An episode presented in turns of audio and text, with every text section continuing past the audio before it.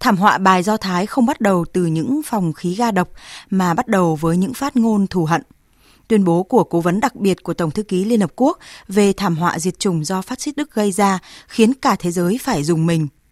Thảm kịch đã lùi vào quá khứ, nước Đức đã chính thức có lời xin lỗi và bồi thường cho các nạn nhân. Nhưng bài học lịch sử lại không khi nào nóng hổi như lúc này, khi trên mạng cũng như ngoài đời nhăn nhản các phát ngôn thù hận giữa con người với con người, từ đó dẫn đến những hành vi tội ác hại lẫn nhau. Điển hình mới nhất là thảm kịch xả súng tại nhà thờ Christchurch ở New Zealand và hàng loạt các âm mưu tấn công nhằm vào người Hồi giáo, người da trắng, vân vân.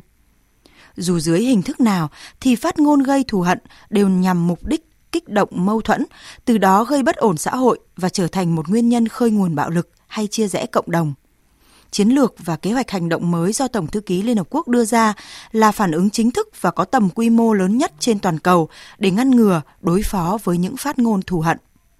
Tuy nhiên, rất khó để triển khai hiệu quả chiến lược này khi thế giới chưa có một định nghĩa thống nhất thế nào là phát ngôn thù hận hay phát ngôn gây thù hận. Các quốc gia cũng có những khác biệt trong cách tiếp cận khái niệm này.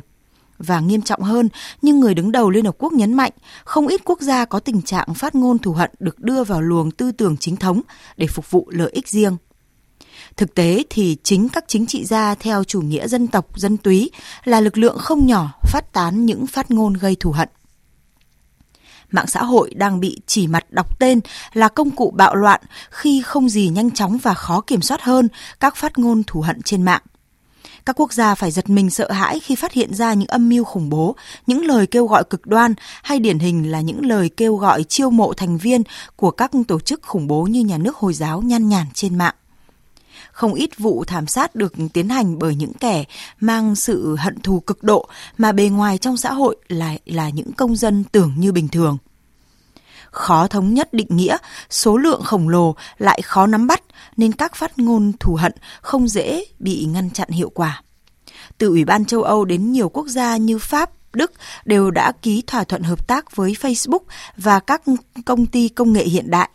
thậm chí là đưa các chuyên gia của chính phủ tham gia vào các nhóm hành động để phát hiện, ngăn chặn, xử lý các phát ngôn thù hận. Nhưng rõ ràng nhiệm vụ này không hề dễ dàng. Theo ước tính, mỗi phút trên Internet có khoảng 300.000 tweet, 40.000 cập nhật trạng thái Facebook và khoảng 60 giờ nội dung YouTube được post lên. Không ít nhân vật cực đoan với những phát ngôn thù hận trên mạng đã bị các chính phủ bắt giữ và xử lý hình sự. Song như những con sói đơn độc, những kẻ cực đoan lang thang trên mạng và vẫn tự do phát tán những tư tưởng thù hận mà không bị xa lưới pháp luật.